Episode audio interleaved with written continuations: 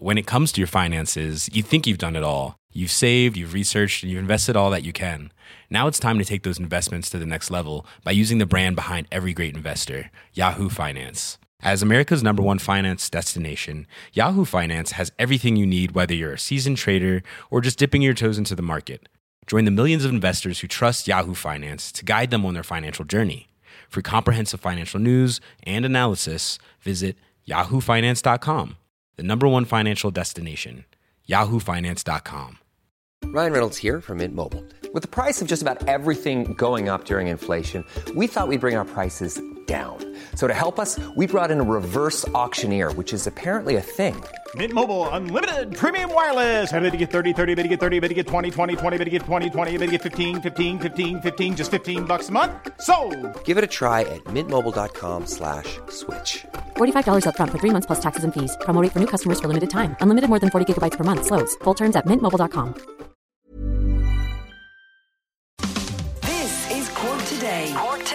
with Patricia Messinger on C103. Cork's greatest. And a very good morning to you. It is a bit miserable out there, so do be careful. And we're already getting some calls in on road conditions, flooding, for example, in Kerry Pike heading towards the city, and that is causing delays. So be careful if you are venturing out. There's a lot of surface war- water around as well. And I mentioned when I was on with Simon about potholes, and a number of potholes will have appeared overnight, and potholes that have always been there are now full of water. So it's more difficult to see, particularly if you're driving in an area that you don't normally drive in. So you do need to be careful. Mary heard me mention potholes and said, Patricia, the pothole at the bridge in Mallow is now so dangerous. It is getting deeper by the day. That pothole has been there with a while. Cork County Council, please take notice. Pothole at the bridge in Mallow. Would you ever go out and sort it out and uh, fix it? And Jamie has been tweeting at C103 Cork this morning to say, can't believe the number of motorists who are gamble who gamble on a changing amber slash red light in Cork this morning. I just almost got wiped out from a motorist who wanted to drive through on a red light after I had stopped. Anybody else experiencing uh, this? And that in when driving conditions are perfect, and you've got perfect road conditions and perfect visibility, that's extremely dangerous for people to be taking a risk on the amber slash red light. But to do it when you have driving tricky driving conditions like you have this morning is absolutely nuts. Uh, I'm glad to hear you're okay, uh, Jamie. But just to everybody else, please, guys, can you just take it easy out there? Uh, it really there isn't idyllic driving conditions. Now, on the programme uh, this morning, we will, funny enough, be discussing driving because we'll be hearing later on about a call to the sat nav companies to stop sending large vehicles down very narrow roads and to be careful when they're sending them through towns, for example, that can be very tricky bends to negotiate in some of our rural towns and villages. And I suppose the sat nav, if they aim to send people the quickest route and almost as the crow flies, do the sat navs pick up that some of these some of our road network was never designed, obviously, for any of these HGVs, and are the sat navs aware of them? Somebody is saying that in relation to sat navs, that they heard on some other radio program that there is a specific one for trucks, but it sounds like some of the truck drivers are not using the ones that are set up for trucks, and that they're using the normal uh, sat navs instead.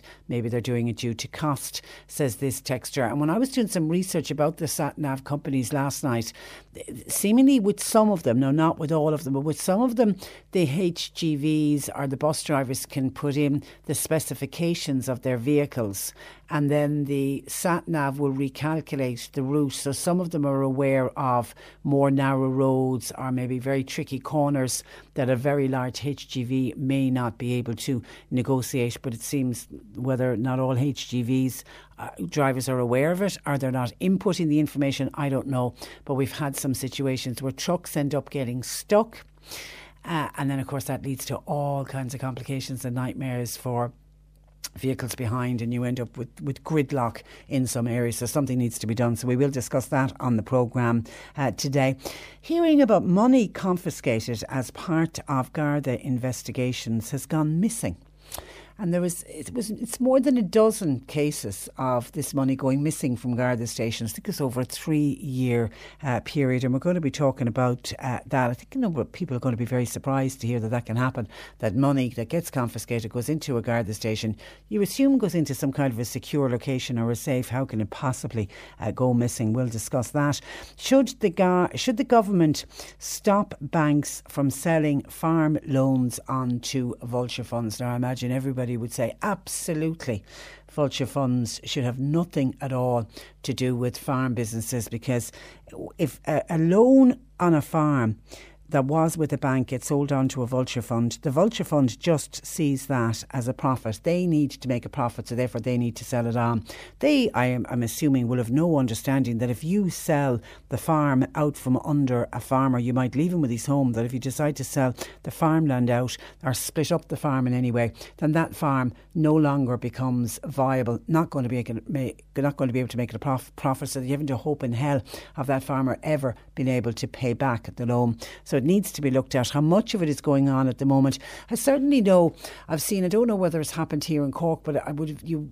I certainly read it on on the papers of farms up the country where hedge funds came in and they were trying to sell it off, and there was huge local opposition, and locals got together. Because I remember reading one story, and it kind of reminded me of John B. Keane's play The Field, and how local people got together, making sure that nobody else would buy the land. And I take it that would happen all over the country. The farming community are very good to stick together and support each other. We know when things go wrong, we know when there's bad weather, for example, or when there's a fodder crisis. We see that wonderful meitheal approach approach where farmers will help out other farmers in good times, but they also, and particularly, do it in uh, bad uh, times. So, vulture funds, when it comes to farmlands, are going to be uh, discussed. One of my favourite charities is the Christmas shoe box appeal that I've been doing for the last number, certainly for as long as Marcia has come to live with us. I got involved in the shoe box appeal, always around her midterm break uh, from school, and would use it as one of the activities that we would do on, on a particular day and we'd pack up all the little items into the shoebox and she gets involved with helping me when we go to the shop and obviously being being deaf blind she's got to feel the items and I'm doing my best to explain to her. I don't even even know if she realizes what we do with the shoebox but she quite happily every year helps me to do it and quite happily allows me to hand over the shoebox and she knows that it goes away but she'd have no understanding of where it goes uh, to. And of course it goes to countries all over the world, a lot of the Eastern Bloc uh, countries and a lot of the African uh, countries. And I certainly, in Marcia's home country of Belarus, would have seen those shoebox in action. I was never part of the trip that went over to hand out the shoeboxes. What a wonderful, wonderful trip that must be. And I always think the people that do, the volunteers that do get the chance uh, to go on those trips, are truly blessed. You must come away with your heart, heart bursting with love and appreciation for our country to think that it was Irish people packed up all of those shoeboxes. And then you see the joy when the shoebox is handed out to a child that has absolutely nothing. The closest I got to seeing the shoebox appeal in action was while in Belarus one year year, I went to visit an orphanage, and I was uh, one of the little girls wanted me to show me her bedroom where she was sleeping, and I was using as the opportunity to see what was needed and what was the bedding like, and did they need duvets, etc. So I went with her to her bedroom, and she was showing showing me her bedroom, and she had a little locker beside her uh, bed, and in the locker was the wrapped shoebox, and through a translator. I was asking her when she got it. She'd got it about five years previously. Um, there was nothing left in it. All the items were long since uh, gone, even though the little teddy bear was still on the bed. But she'd kept the shoebox. It was a bit battered and torn, and you could see where she had got some sellotape to try to tape up and keep the wrapping paper around it. But it was a much treasured item, the empty shoebox.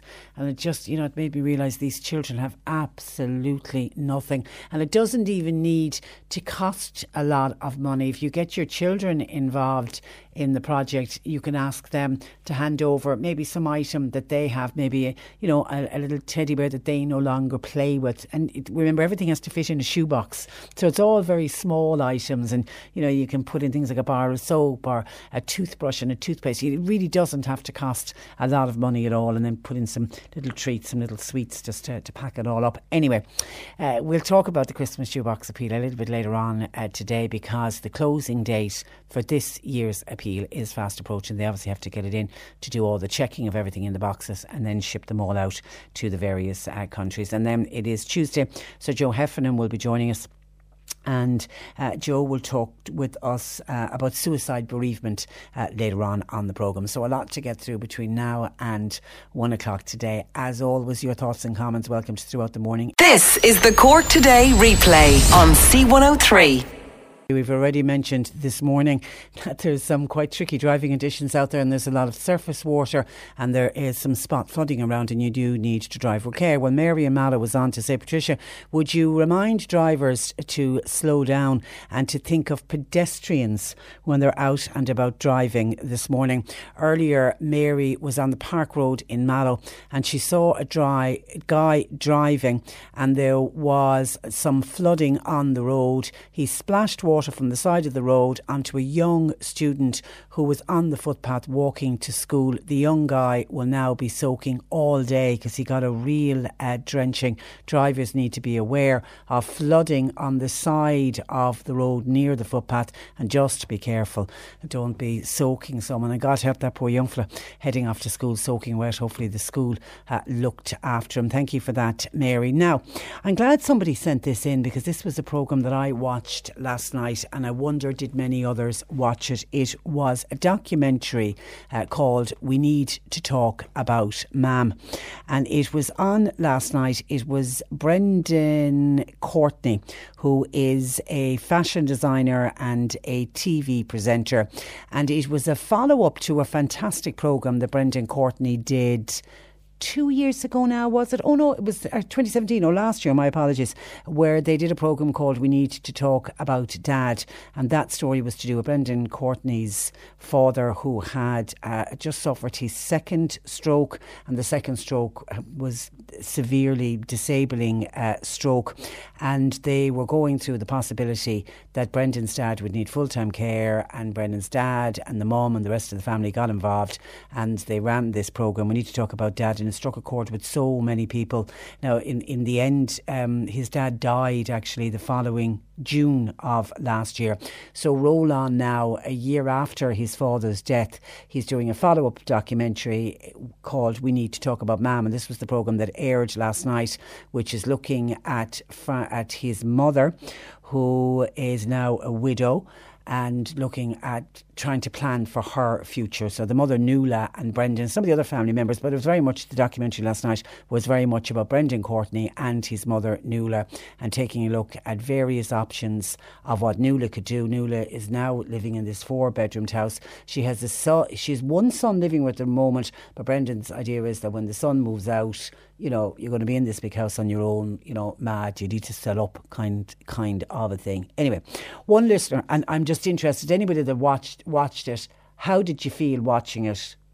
You know, your views on the programme, please, because one listener says, Patricia, we need to talk about Mam was hard watching at times. It seemed as if it was bordering on elder abuse. No, Nuala, at the end of the day, while a widow, is a grown adult and can make her own choices on what she does or does not want to do for the future. It was clear from the documentary that there was no ramp in the house, no downstairs toilet or shower or bathroom, bearing in mind that the dad, uh, Frank, you would have assumed would have been installed following his disabling uh, stroke. So clearly, the family haven't planned in any way for the future. What I can't understand uh, in what world it makes sense to suggest to somebody moving away to Spain or to Florida, away from your network of friends and uh, family. And the very end, thank you for that text. And actually, I have to say, at times I found it a little bit uncomfortable as well. I knew what Brendan was thinking of. He was saying, look, big, beautiful world out there, and the retirement village in Florida seemed like a great bit of fun, and it seemed like those people were on a permanent holiday, even though I thought it was interesting to note that they didn't say the price of how much it is to live in that retirement uh, home in Florida, because I saw a documentary on one similar based in one of those retirement villages and it is only the very wealthy that get to stay there. But I thought going to Spain, if you want to go out to the sun, uh, nice idea. But you are very much on your own. I mean, she would be going there as a widow. I mean, lots of Irish couples have decided to retire to Spain, but the, the couple go out together. I think it was a big ask to ask Nuala to do this on her own.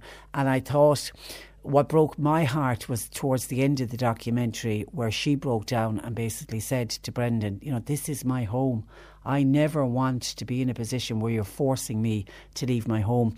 And it did feel like the push was on, ma'am, this is a big house, you need to look after yourself. I mean, he was very brave and honest in saying, I don't want to be my mother's carer.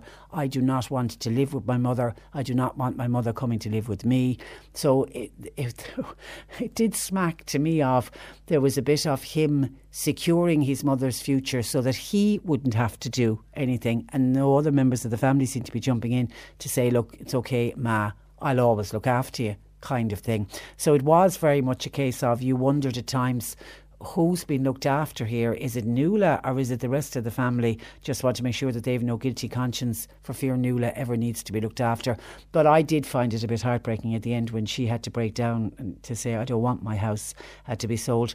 And I think a number of other elderly people will identify with Nuala uh, and this whole thing about forcing older people to downsize. Now, some older people like the idea of downsizing because running a four bedded house on a limited income can be very expensive, can be very costly, and it can be cheaper for somebody to move out of a four bedroomed house, move into a nice one or two bedroomed uh, apartment. It might be a more up to date apartment. Uh, but if they can move to the same area, they want to be around uh, their friends. You know, if you're involved in, in a golf club or, you know, you go to bingo or, you know, you just have your friends nearby where you can pop in for a cup of coffee. You don't want to have to move miles away. And that's the big problem that we have in this country that we don't have enough of these smaller properties for an older person if the older person wants to do it. But I know whenever we raise the issue here, we will hear from older people who say, This is my home, this is the house, you know, that I came to as a young bride, this is the house uh, our, our young bridegroom. This is the house that I came to, and I, we, you know, we raised our family. All my memories are here. I never want to leave it. You know, I, you know, I will leave it the day I die. So I don't think anybody should be forced into making those decisions. And it did, to, you know, I, I know it makes for good TV and all of that, but it did smack to me a little bit like there was pressure being put on this woman, and she just very obviously didn't want uh, certainly didn't want to sell up the home. So I was I was glad to see her being honest enough at the end, but it was upsetting when she to, you know, when she broke down, getting her message across. This is this is not what I want. So, um, and then I, it made me smile at the end that Shane Ross's plan to subdivide the house into a granny flat uh, came in, and it would be ideal in in this their situation, the house is big enough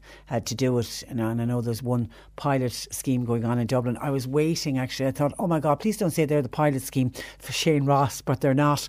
They would have been the ideal uh, pilot scheme. But I don't know how many houses are big enough to be able to do that. And they've got land at the side where they'd be able to build on, uh, etc. It'll work for some, but it won't work. I, I think there will be only a handful of people that it will actually work for. Anyway, if you watched the programme last night, I would be interested to hear your your thoughts and programmes uh, on it, uh, please. Somebody just in saying, Hi, listening to you about that show last night. Time to talk about Mam. Uh, and yes, the mother in question, Nuala, was being bullied.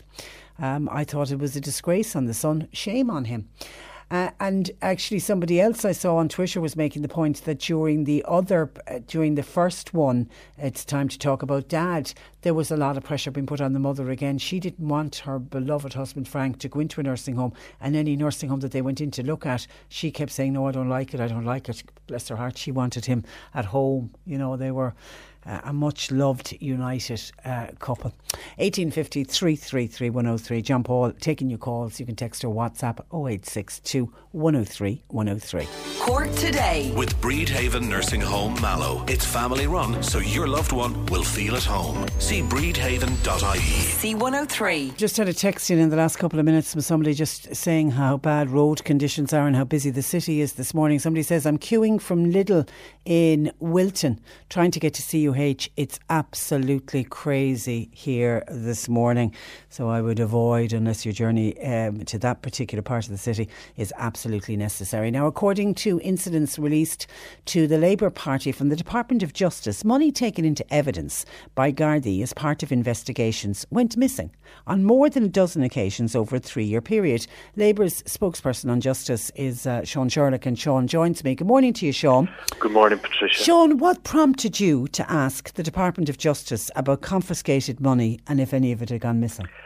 Well, this uh, was prompted by a story that appeared in the Irish Times in 2015. Uh, it was a report by Conor Gallagher, uh, which you know uh, questioned uh, the the amounts of times when you know money as evidence, if you will, was either missing or mislaid, and uh, there was no apparent answer at that time. That prompted me then to put on a parliamentary question, which I have to say took the bones of a year uh, to get answered, uh, and it showed that there were 14 incidents between January 2015 and December 2017 where sums of money, confiscated money or, or evidence in a case, of, as it were, were, were lost.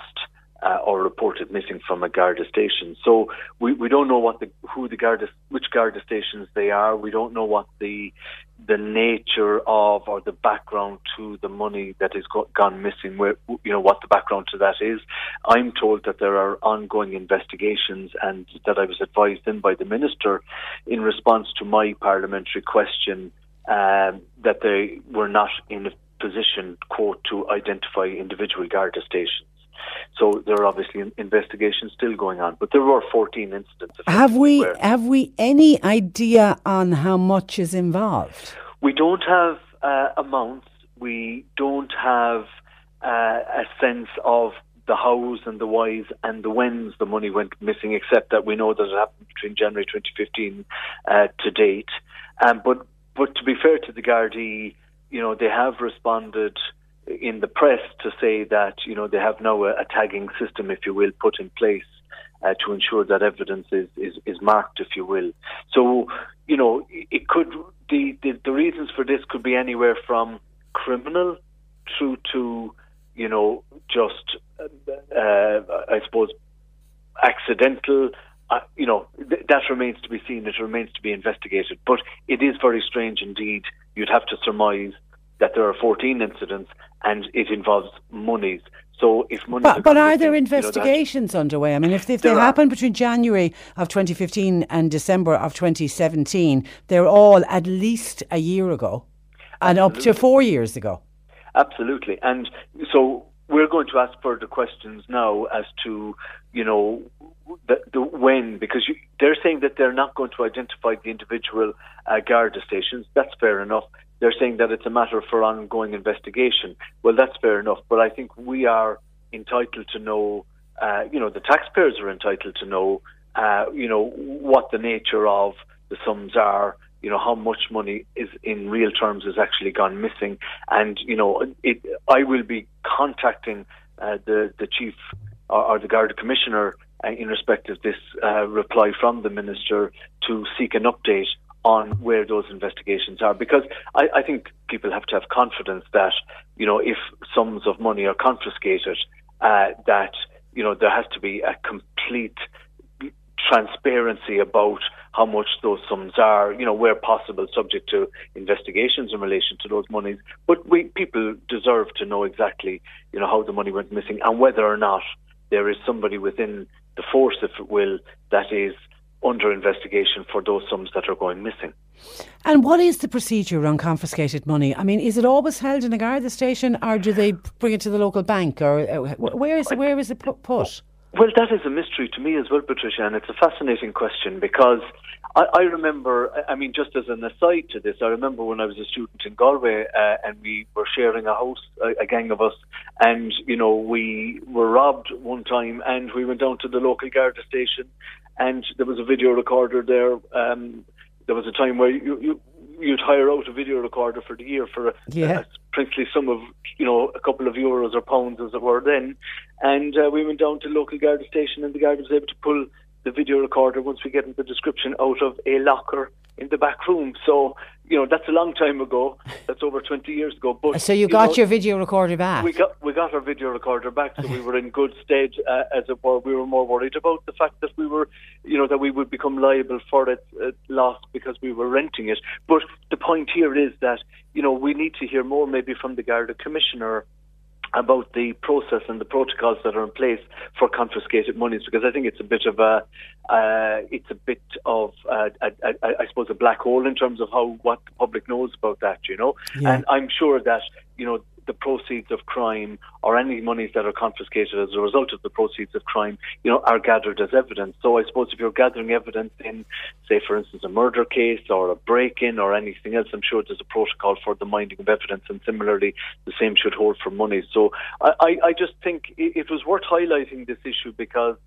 I think people do often wonder what happens to the money when it is confiscated. The drug money, you know, I- we know that the drugs themselves are, are actually physically destroyed, but we never know what happens to money. And if there are 14 incidents, but on this, so I, we keep to the positive. Um, I, I look forward to hearing from the Garda Commissioner on it, and and similarly, I look, I, I welcome the Garda Commissioner's uh, appearance at a joint policing committee in Longford yesterday, you know, where he spoke about the issue of rural crime and has said now that this is going to be, you know, one of his uh, priorities as part of his agenda into the future, uh, because I think that's a, that's a, a, situation that everybody who listens to your show, you know, will have some experience of in terms of neighbours, friends, or directly themselves. Uh, and it is good to see that the Garda Commissioner is going out to places like Longford Yeah, uh, and sending thought, a I signal. thought because I think saw it on what we need TV. Yeah, it was great. Actually, leaving the leaving the confiscated money that went missing aside, the other confiscated money, as you say, we often see it on the news when the drugs and they lay it out on the table, and you see the big wads of money. I mean, there was one case I think where they found money and and it was stored. It was a wheelie bin full of money. Where does that money ultimately end up? Does it go back into the into the states, into the coffers? Uh, my understanding is that um, the it, it it does. That is my understanding. But the mechanism by which it goes back into state coffers, uh, again, is a source of curiosity. it's a bit vague. Yes. So I, I'm sure there is somebody there that will explain, uh, you know, chapter and verse the actual protocol for that. Um, but uh, I, I think it is it becomes a revenue issue, if you will. I think Yeah. uh, revenue commissioners have a role there in relation to, you know, uh, you know, the, the the proceeds of crime. And you will see, for instance, in the Gilligan case. Historically, you know, uh, they were able to go after John Gilligan on, on the basis of, of, of revenue crimes, if you will, you know. So there there is a role there for revenue, but the exact protocol by which the money transfers from, say, a Garda station or the scene of a crime into the state coffers, uh, again, is something that, uh, you know, we'll be seeking an explanation from the Garda Commissioner on. We we will await uh, what you discover there with uh, uh, interest. And just final one: Why did your parliamentary question? Why did the answer to your parliamentary question take a year?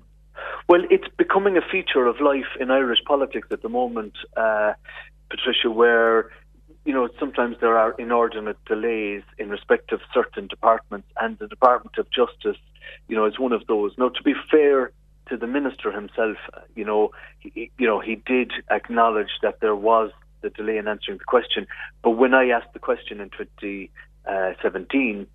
I, I imagine that the department officials had to go to every single Garda station. They would have written to every single Garda station. They were then waiting for the reply to come back in from every single Garda station in relation to money uh, confiscated that had gone missing uh, or stolen uh, or lost. and then obviously the answers are collated from every Garda station and it comes back. So I, I'm sometimes conscious of the fact as well that when you do put down a parliamentary question that you have to allow for a certain amount of time depending on what you're asking the question on.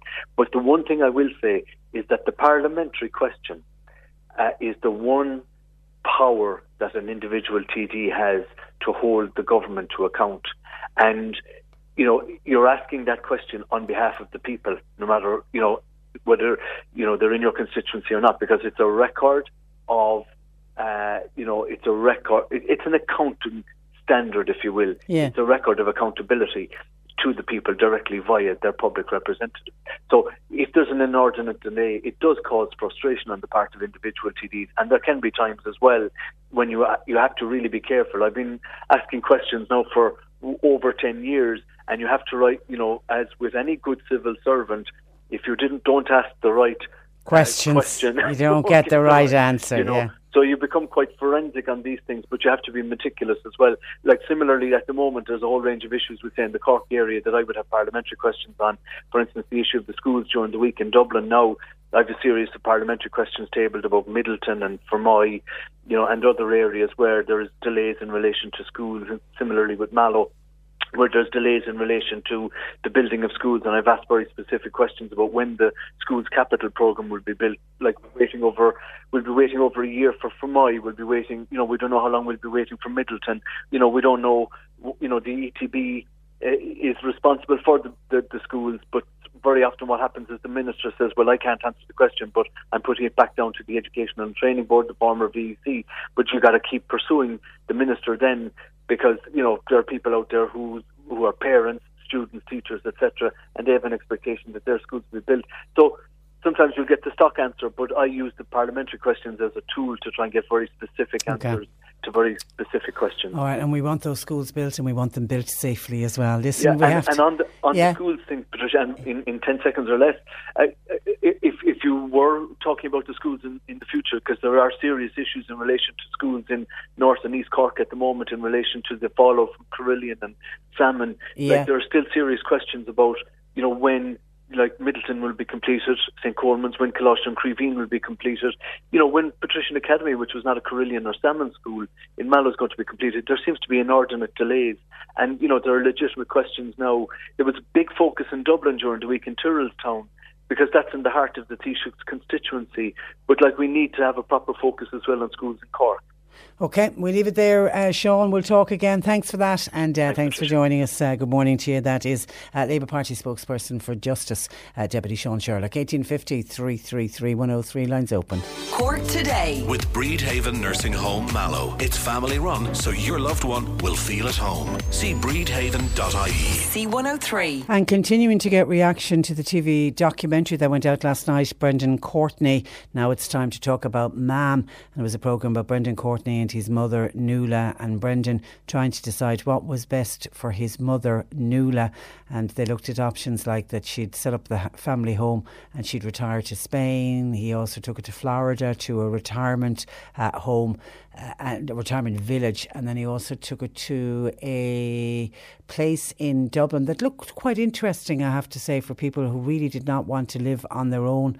Uh, it was like sheltered living, and it seemed like a really nice place in Dublin. I don't know if there's many more places like that around the country. Anyway, Margaret says we are an elderly couple. We're in our 80s, says Margaret uh, by text. I felt the programme last night was more about Brendan uh, and less about his mother, Nuala. We have a big house, too big really for us, but it's our home. And I will only leave this home one way. Hopefully, even though it's expensive to keep, we don't have any luxuries. We're so happy here and happy to be living here, thank God. I was delighted for Nuala that she stuck to her guns last night. Who wants to be exiled from family and friends, uh, says uh, Margaret. Anna has contacted uh, the programme in Bandon. Uh, good morning, Gianna. Good morning, Patricia. Now, you, you watched the programme last night. I didn't. I actually missed it. Oh, you didn't watch it. Sorry, I didn't watch sorry, it, but but but but, but you know you know what the program was about. I But know, you I- I- you I- had- you had spoken to us before after your mum died, and, and I think I we were dealing I with did, the issue right. of of bereavement. But having your mother and keeping your mother at home and keeping her local was very important to you and and the rest of your family. That's right, it was. And, And you know, men- the sad, the sad thing about it is like, you know, like it was two years last month, and every day seems to get harder. And you know that that, that that that oh God forgive me that thing made me sick last night because it wasn't about him. Uh, sorry, it wasn't about his mother. It was about him. Yeah, he You know? kept saying to her, "I don't. You're not living with me. I don't want you living with me." And he actually also said at another point, "I don't want to be your carer." Well, I think that's lousy. Because, I mean, you're only one mother. No? And, Yeah. and I, I mean, I would do anything today if, if I had my man back, sorry. I know. If I had my man back, I would do anything, anything. And there's sometimes I question myself, did I do something wrong? You know? And even though my mum could never travel. But, uh, like, when she did go, it was breaking my heart to think that we had to, that, well, I didn't, that Stanley Bosters had to put her in the hearse and bring her down. I know she didn't know, but like that, that, that was heartbreaking. And we brought her home. And And did she ever end up? Did she ever end up having to go into a nursing home? Never, No. and we would never do it. And we would never have the kind of money that that, I won't say what he has, but it's not, it, it was nothing to do with his mum. It was just all about him. The next thing you know, the fecker will be writing a book. And did you have support from other family members? I have nine in, in my family. I've got six sisters and three brothers, and I would not ask for a better family. I'm a man myself, and I'm a grandmam, and only last Thursday evening I have a baby, a grandson, as well as a granddaughter now, and I would do anything for them, and they would do anything for me, as well as all the rest of my family. And did all of the family help out with your mother? They did. They did. I mean, there were times like that I was sick. You know, I was sick like because when mum went down here, like it was very hard to watch her. Yeah. But then I didn't mind that because I worked in the Cod Jasper for 10 years and I loved it. I love people and I love kids. And I don't have to go on television like him, to, you know, to talk about my mum. Yeah. You know, And, my and the mother and one in a million and Yeah. you have only one ma'am. You only get one, ma'am. You're you're right only on that. one, and. I mean, I have to say, Nuala, the, the she's a very sprightly woman in her seventies. I mean, she's still she's still working. The only uh, other thing I did notice was the other family members were. I mean, his sister straight away says, "Well, I've got children. I can't in any way look after. I, you know, I can't help out."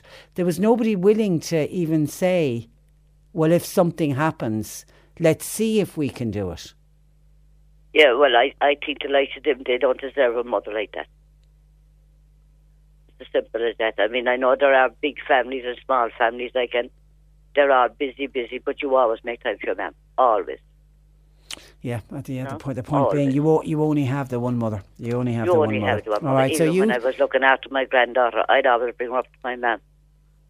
and did and I she just love having all the grandchildren, and the great she loved grandchildren? having Did she? when they yeah. were younger. They used to sleep up there. yeah, yeah. You know, uh, no, my brother, my brother is at home at the moment now, but it's very hard for me still to say. You know, I'd have to say like I'm going up to Mems. I'm going up to Mams. You'll always say You that. know? Yeah, I, I think. I'll always say it will take me a long time, Tricia, and then, and I'm not ashamed to say this. I had to go away for three months, and that was the hardest thing. Besides losing my mother, that was the hardest thing I ever had to do in my life. But I know she's with me every day, and I am getting stronger. You know? Yeah, and you and Yeah, you, and you certainly have no guilty conscience. You did everything, everything that you could to look after uh, your mother. You I were, don't. And you I were mean, a I good can go- daughter. I can go off to the graveyard there, like, and I just sit down, and of course I light up my cigarette, and I can hear her say, "Would you take that bloody thing out of your mouth?" now that's a You good know? piece of advice from your mother. You should you should keep that one in your head. It is. Yeah. I mean, like we used to sleep there at night, and ma- Mum was very religious. My mum was a lady, and a very religious woman. We had the rosary every night, and like I'd say to her, "Mum, when I go, you know," I said, "Do me one favor," and she said, "Don't be talking like that." And she says, I'll go before you. I said, oh, you listen to me now, but the crack was mine between Yeah.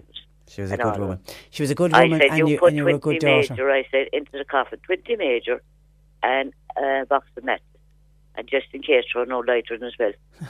She said, don't be talking like that. Well, I said, just in case I wake up, so I'll be time for pay. All right, Alan, Alan, yeah, Alan, we leave it there. Thank you for that. And And uh, and and, and you've, as I say, you're a great daughter, and you and you had a great mum, and you have lovely memories. Thank you for that. Joe in North Cork says, "How do these so-called personalities get these TV uh, programs? They seem to be experts on everything, expert on housing, and expert on uh, caring. At the end of the day, what what is his expertise? Well, he's he's a fashion." He is a well, he's a fashion designer and TV presenter. So a fashion designer uh, is where his expertise lies. You're listening to Cork Today on replay. Phone and text lines are currently closed. We'll be talking about the Christmas shoebox appeal, and this is the shoebox appeal where you fill up a little shoebox for children in overseas. It's, it's Eastern European countries, a lot of kids in orphanages, and they also go to a lot of the African countries. And somebody has pointed out, Patricia, would you find out when is the last date for the shoebox appeal for the penny dinners? We always send to that appeal, and I'd like to do so again this year. We do need to look after our uh, own. We were only talking about the shoebox appeal over the weekend. Many thanks, says uh, Mary. We put a call through to Penny Dinners. And their shoebox appeal is slightly different to the one we're going to be talking about today, in that it's Christmas gifts. They hand out the gifts then to the families that come to them and the individuals that come to them for Christmas dinner on Christmas Day. So keep that in mind when you, if you're doing the shoebox appeal for penny dinners. It is a little bit different to the one that we'll be talking about a little bit later on. But yes, penny dinners are saying they don't have a, a, a cut off day on it because they give out those gifts on Christmas Day. So I suppose any time between now and Christmas week, you could drop it into penny dinners. They will be delighted to hear from you. And the blood donor clinic have been on. They are in urgent need of blood donors. If you're in and around the city, the blood donor clinic is open at St Finbarr's Hospital from half past three until half past seven this afternoon. If you would like to pop along, if you want to make an appointment, you can at 0214807400. But they are in need of blood, please, at St Finbarr's Hospital in the city. The Irish Cattle and Sheep Farmers Association, they've called on the Minister for Finance, Paschal Donohoe, to consider measures to control the sell off of loans involving farm families uh, to so-called vulture funds. ICSA Rural Development Chairman Seamus Sherlock uh, joins me. Uh, good morning to you, Seamus. Um, Good morning, And, and what I meant to say there was the sell-off of loans involving family farms. Now, we're not selling the family, it's the family farm. Have we any figures on the number of farm loans that are now under the control of hedge funds?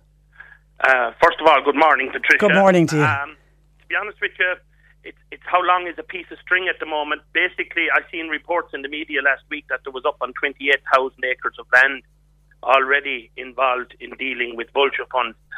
I would imagine that's a drop in the ocean to what's coming, uh, unfortunately, because there's talks of more and more banks selling their loan books to vulture funds. So at the moment, we're not really sure because it's one of those things a lot of farmers don't talk about it, and a lot of farmers don't even know they're sold. Now, that's the interesting point. Farm families, are they ever contacted in advance by their bank to say, look, we're going to sell your loan on? Some people seemingly have, and other people are claiming they have never been told. That uh, just some morning a letter arrived from a hedge fund to say that they are now the owners of the loan and that they'll be dealing with them. And that's the first contact some farmers claim they've had. And it's a huge shock, obviously, as you can appreciate. It's a very worrying time. And I mean, to be honest with you, my biggest concern here is the lack of knowledge. A lot of people don't understand it, have no idea what they're going to be dealing with, and it's putting tremendous mental health and physical health on a lot of farm families at the moment. And are these fund managers interested in trying to restructure the existing loan? Absolutely not. Unfortunately, I have met many of them, Patricia, and it's a money's game. It's a numbers game to them. It's like, unfortunately, they're using farm families, home loans like that, and loans like that as a commodity. They buy cheap, they sell dear. That's the way they talk. That's all they're interested in is a markup on their money. And unfortunately, you know, a lot of farmers and farm families are caught in the middle here. And of course, it, it must be pointed out as well that the loans are sold from the banks to these vulture funds at a fraction of the original debt. Yes, uh, to be honest with you, again, there's a lot of figures being bandied around, but the figure that we see, and, and we're confident that in a lot of cases, it's around 20%. Oh. Now, bearing in mind, Patricia, some of these farm farmers would have offered maybe 60, 70% to the bank to clear the loan and were refused, and yet we're led to believe afterwards these loans have been sold in a portfolio of loans for anything down to as little as 20%. Isn't that very hard to understand? Why any it's bank would do? It's impossible to understand, and I've asked many, many banks, and I've asked the vulture fund managers, and they just said that's business. The books are open. There's a portfolio of loans that could be a hundred loans, it could be a thousand loans, are sold in one block at a percentage. Some of them would be in arrears for a good while. Some of them would actually be only barely gone into arrears. So it's a kind of a, a mixed bag that they buy every time. And unfortunately, a lot of genuine farm families are caught up in the middle of this. Is it because the banks don't want to be seen to be giving debt forgiveness? I don't really know. I suppose, look at that's what they say. Plus, I suppose the banks would say, look at there's a lot of fellas in debt. We we're we're trying to deal with. We're not able. But We'll let someone else do it. We'll we'll sell them off as a job lot, as a as a bad cases, and we'll we'll let someone else deal with it. But as far as I'm concerned, Patricia, I've been dealing with people in debt for many many years, and what we find is if we could get the banks to sit down with these farmers, there nearly is always a way of solving this. Now, it would mean a bit of pain on both sides. The farmer might have to sell a field or two, or mm. maybe a couple of sites if he could. We know that there's always going to be a bit of pain, but at the end of the day, if we could get the loans restructured with the original lender, that would be much better than handing it over to fund managers who are just talking numbers. Yes. They have no interest in family yeah. farms. They have no interest in keeping Yeah. rural Ireland alive. My biggest worry here, Patricia, is there's many, many farmers ringing me now late at night and ringing other under people, ringing this, you know, ringing the Samaritans, ringing everyone late at night because they're stressed out. They really don't know what they're going to be facing, what kind of people they're going to be facing. And, you know, the mental health issue of this will be, the, the effects of this will be seen for many, many generations. And catastrophic, unfortunately, for, for some uh, families. Are you hearing of the forced sale of farmland? There's, there has been attempts. I mean, we've seen some of the farms have been put up on websites for auctions, but lucky enough, when we contact these websites, they do be taken down. We're adamant. that we- The message we're trying to get across to the Vulture Fund is that look, at this isn't a quick fix for you guys. This isn't going to be a quick sale. We think communities have to stand together on this. If a man owes money, yes, he has to be reasonable. He has to be fair. He has to make every attempt to pay it back. But the problem is, Patricia, as you probably well know, farmers they're they're they're asset rich and cash poor. Yeah. It's very hard to come up with large sums of money overnight. What we need is these loans to be restructured. Even a lot of these loans might have only six or seven years left in them. We might have to get those restructured to 25 years, but that would be still better than selling it out over the family's head. And these are families that have probably worked the land for many, many generations. And unfortunately, there could be second, third generation Wow, farmers dealing wow. with one bank since the grandfather's time, and now they're very hurt and very let down that they've seemed to be handed over Actually, that's that, that's a good point that, that that you've raised. I mean, what about the banks? They surely have a responsibility. They've worked with farm families uh, for generations. Do they not have a responsibility before selling on these loans? Well, unfortunately, it's, it's that's something you might have to ask the banks. But as far as I can see, you know, they've got to a stage where it was much easier sell off all the hassle, put it in a shoebox, shut the lid on it, and give it to someone else and say you solve it. And the the result of that is catastrophic to the farm families and to the communities. We need banks to take back control here and say, look, at we give out the money. You have to pay it back. We might have to restructure it. And in fairness, Patricia, 99% of farmers are very genuine people. They're hard-working, honest, decent people that want to keep the land going and are willing to slave the land, slavery, to, to, to pay for it. And if they're willing to do that, I think the bank should give them the opportunity to do that. Okay, what do you believe the government and indeed the Minister for Finance should and can do? Well, what we think they should do is they have to put regulations on these vulture funds that they just can't buy thousands of acres of farmland and put it all up on a website next week for public auction. It's absolutely crazy. It's happening all the time. I'm getting calls on a weekly basis now from people who have found have found that their own farm is up on a on a website for public auction. I mean that's catastrophic you know, I mean, the family go into absolute meltdown, into shock. They don't know whether they're coming or going. And I'm afraid of the mental health issues here, as I've said already. Because some of these guys, farmers are very good to work. They're very good to look after the animals. They're not so good to look after themselves. I know, I and know. I'd be very afraid that a lot of these guys just can't cope with this kind of pressure. You know, the, the kids going to school, the kids going to college, and I mean, the farm is up on a public auction. I mean, it's it's just unthinkable, and especially when a lot of these pies have been genuine and have been paying all the could. And you know, we've had hard weather for the last eighteen months, bad prices, but that will turn around.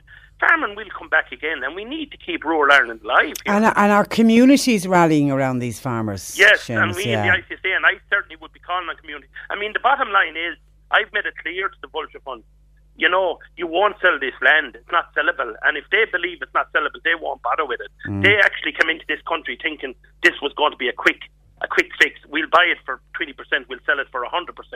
And, and you know, they have to realise it's land they're talking about here. It's the communities, rural Ireland. Nobody wants to see the local family being thrown off the land. Nobody wants to see that. The kids that's going to school, maybe playing football or hurling with the local team. Nobody wants to see that family being chucked off the land. And I think communities are getting strong. Communities are saying, no, there has to be a better way. And if the banks want to be genuine about this, sit down with the farmer and restructure these loans. Okay, the farmer might have to sell a field, Patricia, or two, but that's fair enough. You know, that, that's. It'll that's get him back on track. Yes, you know right. we're not. We're, we we need people to stand together. We need communities to send out a strong message here. There'll be no forced sale of land. Okay, Seamus, uh, we'll talk again. Thank you for that. Thank you very much. And thanks uh, for joining us. That is Seamus Sherlock, who is the ICSA Rural Development uh, Chairman. As he says, the vulture wings uh, must be clipped. 1850 333 103. A lot of commentary coming in on the Brendan Courtney uh, show last night. It's uh, time to talk about Mam. Jane says, I saw the Brendan Courtney uh, programme last night. I was thinking, God, why would she go to Spain when her family, her family home, and her community are in Dublin? But I think it was a programme about options. I don't think it was all about this particular mother. I do think he was joking about her not living with him. It's obvious that he's mad about his mother.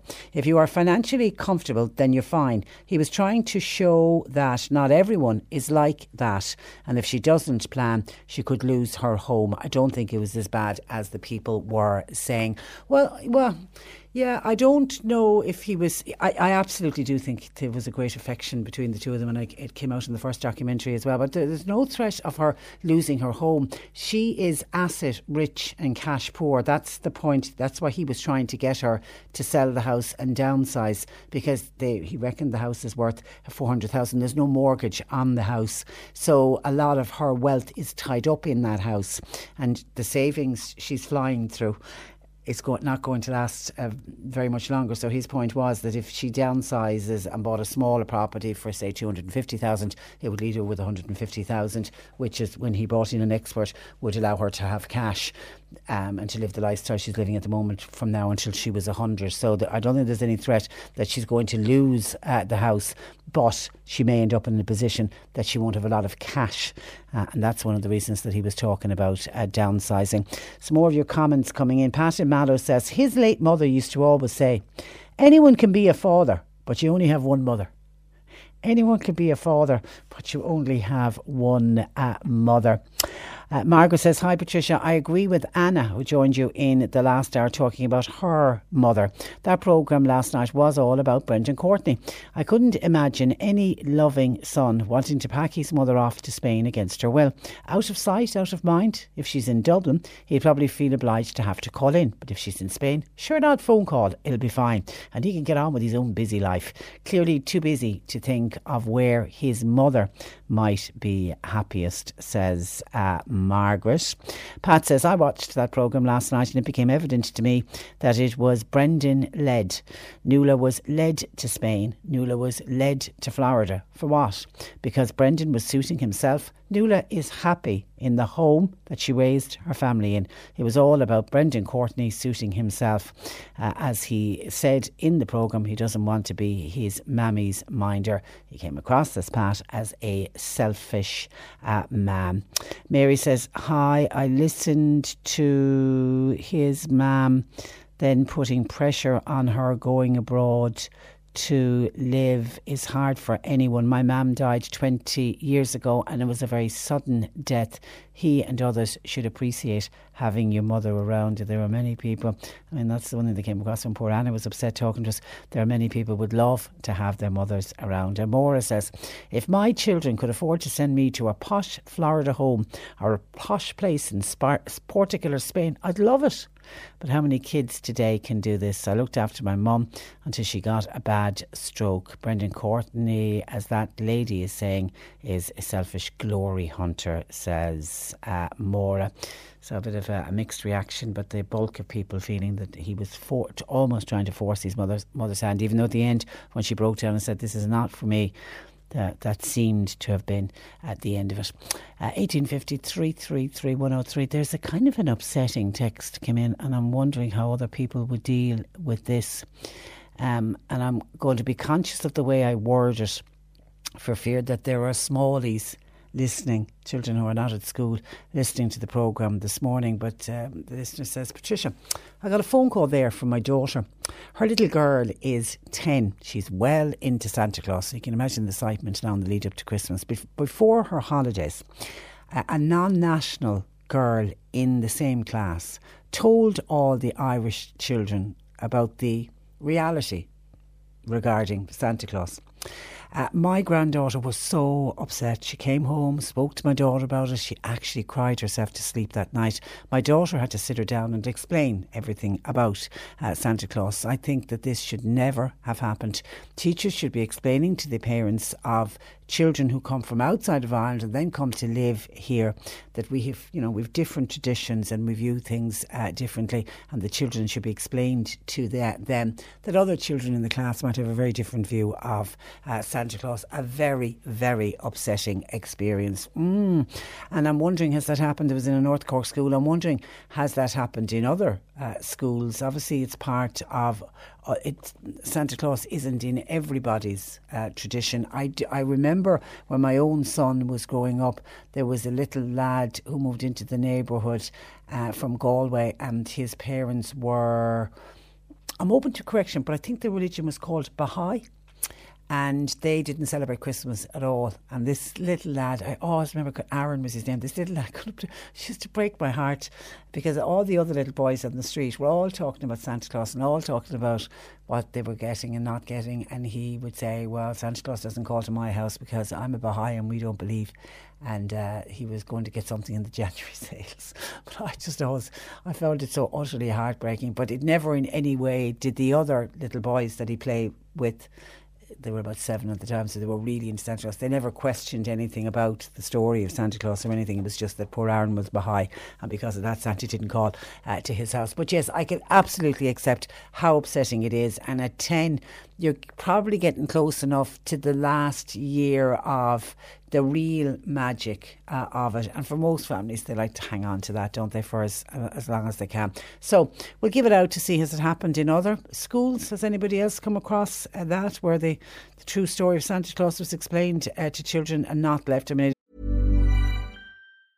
Jewelry isn't a gift you give just once. It's a way to remind your loved one of a beautiful moment every time they see it. Blue Nile can help you find the gift that says how you feel and says it beautifully with expert guidance and a wide assortment of jewelry of the highest quality at the best price. Go to BlueNile.com and experience the convenience of shopping Blue Nile, the original online jeweler since 1999. That's BlueNile.com to find the perfect jewelry gift for any occasion. BlueNile.com. Planning for your next trip? Elevate your travel style with Quince. Quince has all the jet setting essentials you'll want for your next getaway, like European linen, premium luggage options, buttery soft Italian leather bags, and so much more. And it's all priced at 50 to 80% less than similar brands. Plus, Quince only works with factories that use safe and ethical manufacturing practices. Pack your bags with high-quality essentials you'll be wearing for vacations to come with Quince. Go to quince.com slash trip for free shipping and 365-day returns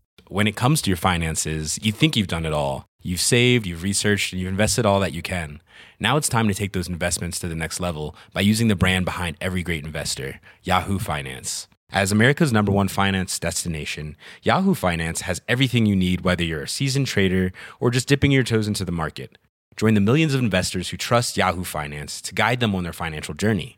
For comprehensive financial news and analysis, visit yahoofinance.com, the number one financial destination, yahoofinance.com. It is something that absolutely should be left to the parents and the parents uh, alone. 1850 333 103. Text or WhatsApp 0862 103 103. C103 Jobs. Dermot Casey Limited in Mallow. They're looking for an e commerce and a digital marketing specialist. Round tower fitted furniture and kitchens in Enniskeane. They're looking for experienced carpenter. While a truck driver for multi drop farm deliveries with a, a Moffett forklift is wanted. It's a weekday work and it is based in Mallow. You'll find all the details and more job opportunities by going online now. Just go to c103.ie forward slash jobs for more. This is C103. Cork today. With Bridhaven Nursing Home Mallow. It's family run, so your loved one will feel at home. See bridhaven.ie. C103. Just a couple of more uh, texts uh, coming in on the programme last night. Uh, time to talk about MAM. Brendan Courtney says a texter also did a programme on his father who was suffering from Alzheimer's a few years ago. My mother had Alzheimer's disease for six years. Terrible to see a parent deteriorating. Yeah, it's it's just got to be the worst worst uh, condition I think for and for the loved ones. Very very very hard indeed. Even I think with Brendan Courtney's father, it was a stroke he'd had one stroke and then his second stroke was very very debilitating. I don't think it was alzheimer's he had but they did watch that man uh, a lovely big frank was not his name a lovely big gentle giant and, and they certainly watched him uh, deteriorate at an alarming rate. Uh, someone john says uh, i actually turned off that programme last night and i put on jimmy reedy. Somebody not impressed with the programme at all. Thank you for that uh, john. 1850 333 103 now the department of transport could be asked to get major sat nav suppliers to alter the way they input information for HGVs and buses so they don't travel on routes unsuitable for larger vehicles. Taking the lead is West Cork Councillor Kevin Murphy, uh, who joins me. Good morning to you, Kevin. Good morning, Patricia. Uh, and, you, and I'm very well. Now, because of the way they work, do sat navs simply not recognise very narrow ro- roads or even in some cases, Boreens? They're just just trying to direct the traffic to the destination the quickest way possible. Yes, that's quite true. In actual fact, they have um, they're they're geared to um, pick, pick the straight, more straightforward route. They say themselves, and that could be into cul-de-sacs. It could be up narrow roads. It could be on very dangerous hills, or maybe even tight corners and everything else well.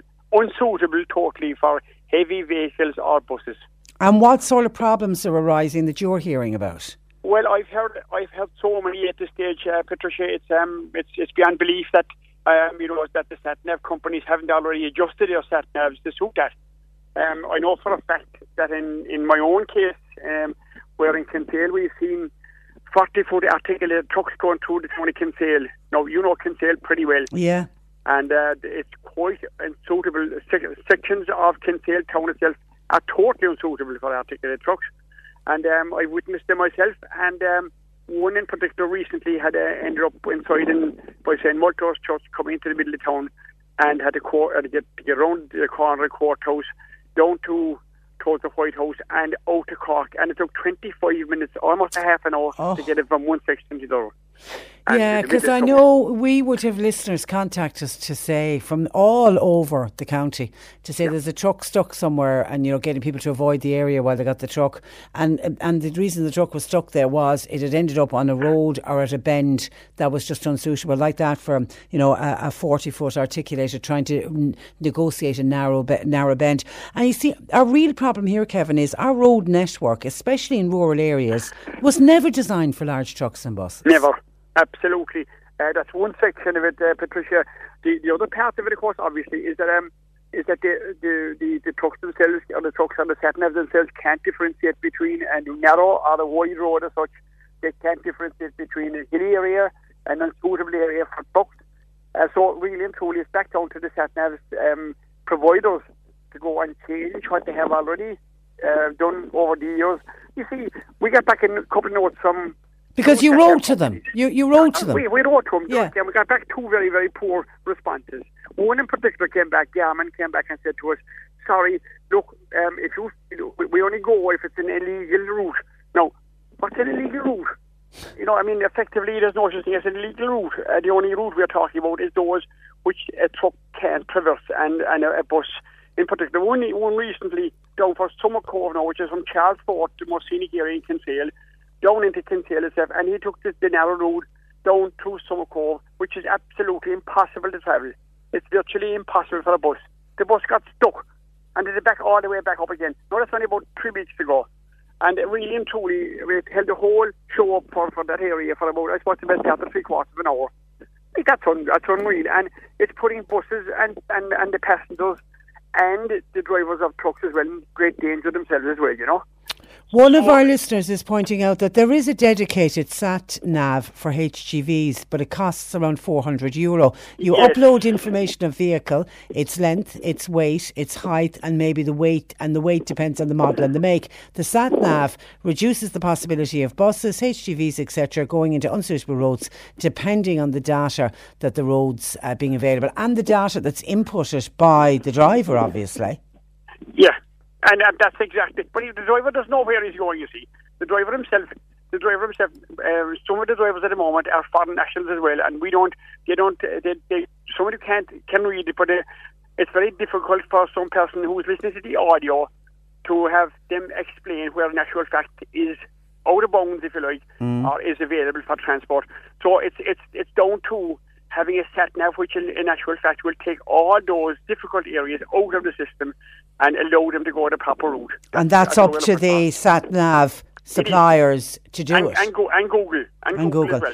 Uh, uh, but uh, as a council, do you have a role to play in telling the companies which We roads have- are not? We, yeah. we have, um, in actual fact, uh, the the motion I put down for the Kinsale and Bandon Municipal District recently has been um, has been uh, recommended for full council. Now to go to full council on the second Monday, the second meeting uh, in November. We can't. The first one was next Monday. We have a budget meeting, but this, the second meeting of the full council is going directly to them. It's already on the agenda. Oh, great. And uh, and I think it's more. It's even more than a, a county-wide issue. Um, It it's- says it's it's a nationwide. issue. Yeah, It's- yeah. It's a national issue. So what we expect to do is to get is to get full um, approval from the council itself to go forward to ask uh, those particular SatNav people and those providers to provide on a national basis uh, the, the proper input into those first days so that people will not get lost and they won't go down narrow boreens or very dangerous hills. Yeah, That's what we want to do. Eileen by text says, while you're talking about narrow roads, is it possible to get a road deleted on Google Maps? I mean, that's kind of what you're suggesting, isn't it? it's something it's something in that route that in other words that the, the routes yeah the routes that would be on the, the truck or the bus that nav would not appear on the map on the map uh, which they provide and that would certainly be a major help but I think it's not alone narrow roads either you see it's it's the danger it's the danger that that a, that a truck or a bus will put themselves into and put other road users into if they go that route um, they, they can be scenic routes some are very scenic and some are very dangerous and uh, certainly, I know recently where um, where uh, I've been told recently that where a, um, a 53 seater bus went on a very uh, coastal route as such and got trapped inside her and had to be pulled off a ditch.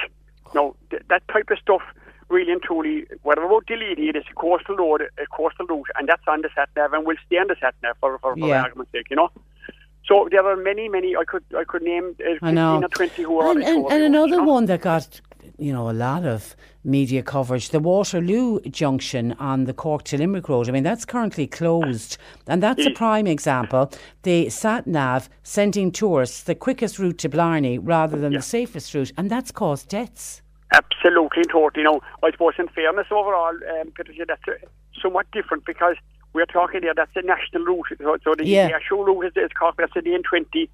And in, in, in that instance, I know full well that, um, and I've recently visited, there's a number of issues which appear there and could have been resolved easier, much easier than closing the route. And I'm saying that now for my own back. I know, I I'm know, an engineer, I know. But certainly the route itself, um, the route itself, and the, the um, the ghost islands on that is are, are, are very very poor there, and, and I think that that that turnout should ha- will have to, to be improved big time. And it's not beyond the bounds of possibility for them to go and do that. They can do it easy enough in fairness, and Okay. they can make it very safe if they wish.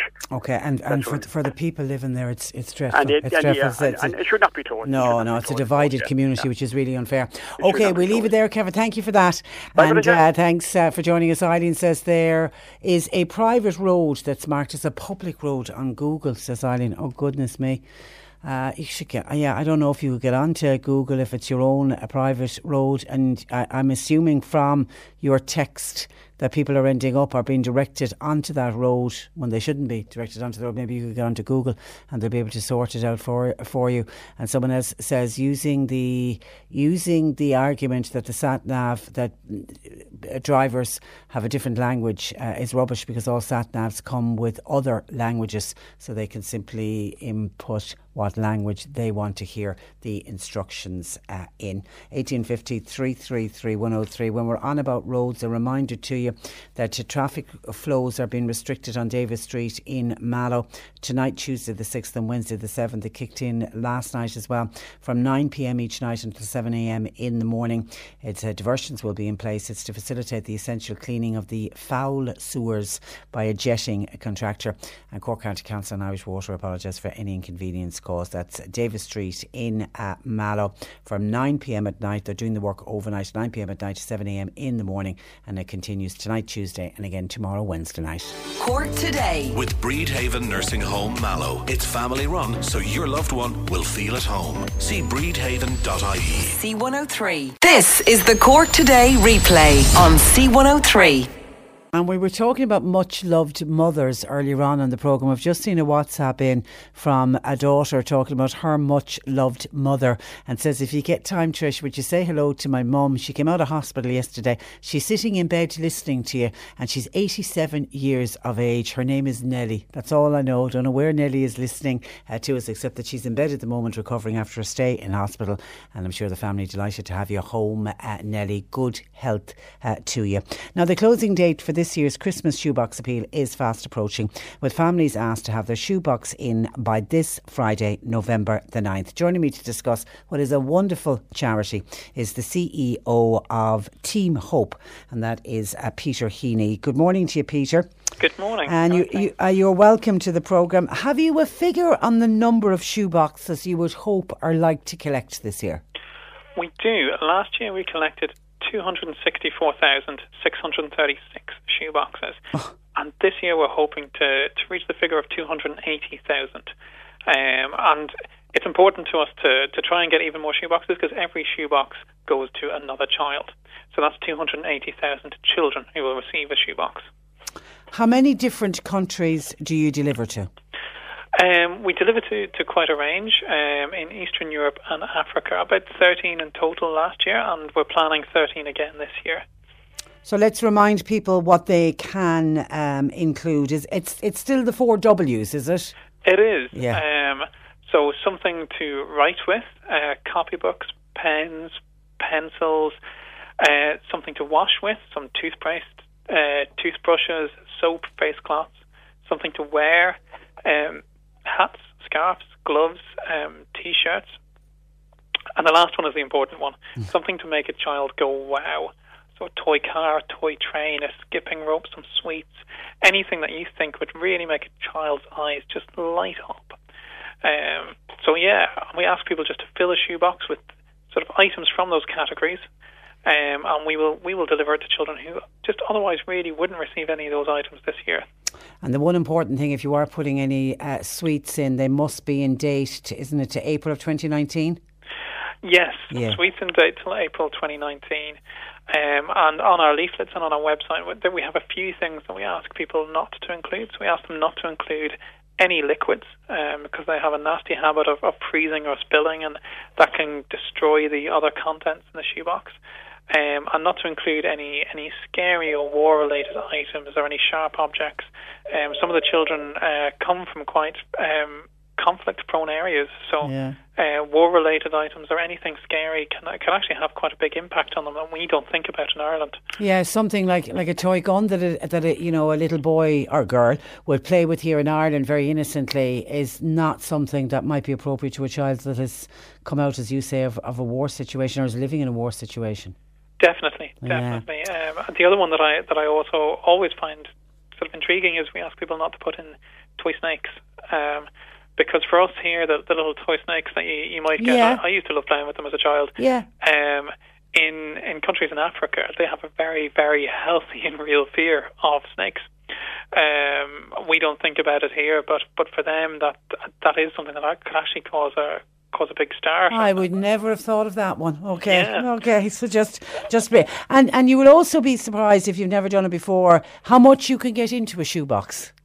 Yes, you really can. Um, you can you can really pack them quite full of, of quite a lot, um, and there's always space to squeeze in a little extra something, a little Yeah. sort of pen or some sweets or um, sort of a little pair of gloves or something like that. There's always room to get something else in, and we do ask people to try and get as much in as possible because it just makes such a big difference to the child who receives them. And the shoe boxes, I know shoe shops, certainly shoe shops uh, uh, across uh, Cork County are always really good about giving giving out shoe boxes to people if you don't have one at home. Yes, yeah, we, we get great support from uh, from shoe shops um, across the country. Um, who who very kindly um, give vast amounts of, of unused shoe boxes to people uh, on an annual basis. Um, we also this year um, are selling flat pack shoe boxes for the Okay. first time in, in conjunction with a wholesaler. There's very limited stocks, so a, a lot of places may have uh, sold out by now. of them already. Okay. Um, And then you look for a small donation, four euro. That's to cover the delivery costs and admin and all of that. yes, yeah. And then when the when the shoe boxes are are dro- dropped off and delivered, your work then for the volunteers really begins because you've got to sort everything and go through every box. We do. Uh, we, we that's why one of the reasons why we ask people not to seal the boxes. We we sort through them all, um, and and that's just to kind of check that there aren't any of those items there that we just mentioned that have maybe slipped in that we can't send, and to to kind of check through them for customs purposes and stuff like that as well. And we have checking centres across the country. We have fantastic volunteer teams all across the country who who set up warehouses, go through, check all the boxes, and then pack them into cartons for um, for shipping off. And we we're always looking for more volunteers to help out in them. So if you are listening and would like to, to take part and you have some spare time and would like to check some shoe boxes, please do go onto websites. We have local coordinators numbers there or call our office and we will very happily put you in touch with someone who can uh, can hopefully help you help out. Okay, and your drop off points this year, Peter. Our drop off points this year nationwide are um, AXA Insurance, Toymaster branches, uh, First Stop Fast Fit tyre shops, and Dealz. Uh, we also have a full list on www.teamhope.ie. Okay, and um, Maureen in Clonakilty, maybe she's just joined us because we've already answered this. Is it okay to put sweets into the shoebox? It is, but you've got to make sure that they're in date by April of uh, 2019. And Peter, t- just as best you can, describe what it is like for the children who receive these shoeboxes and what it means to the children. It's it really is indescribable. Um, and it, it, it's not just the children that have that impact. If if you go onto um, YouTube and, and look it up, there is a there's a video of some 90 seconds of children receiving shoeboxes in Burundi um, from a few years ago, and it is just 90 seconds of wall to wall noise and excitement And joy. uh, and joy. Absolute joy. Yeah. Um, I was in Swaziland earlier on this year. I had the privilege of meeting some families um, that we work in in our community development projects, but they had also all received a shoebox earlier on in the year. And the children were still loved and cared for those items so much. And talking to their mothers and their grandmothers, they were able to point out, go around and say, well, you know, this child, they got a copybook. That that was so, such a big thing for them because it, it really helped them in their schooling you know, this T-shirt. You see this T-shirt? This nice T-shirt. We got this in the shoebox, and it's it's an impact for the children, but it's also such an impact for the whole family and for the mothers and grandmothers who care for those children as well. All right, it's a wonderful charity. We wish you continued good luck with it. But as I say, Friday is the cut-off point, uh, and I know lots of schools have been involved, and the schools have been great. They've already uh, been collecting their shoeboxes. Uh, so teamhope.ie if anybody wants further details. In the meantime, Peter, thank you for that, and thanks for joining us on the programme. Thank you so much. Good morning to you. That is uh, Peter Heaney, who is the CEO of Team Hope. You're listening to Cork Today on replay. Phone and text lines are currently closed. I was talking about the shoebox, the Team Hope shoebox appeal, and somebody from Mitchelstown was on to say, would I ever give a mention to the drop off points in Mitchelstown? And it's the uh, Ozanam Centre, SuperValu and Price Savers in Mitchelstown. And if you go on to the Team Hope ie. Uh, they have a really, really good website, and you can see little video clips of uh, drop offs that they did last year. But they also give you the do's and don'ts if you're planning on doing one of the shoebox uh, appeals, and they give the full length. Most of the Dealz stores, if you're near a Dealz store, I don't know if Dealz have collected them before. Are they a new pickup point? But um, there's there are a lot of companies. Um, uh, like AXA, for example. And once you've got an AXA company, things going off here in the background now because uh, various things are starting to come back on.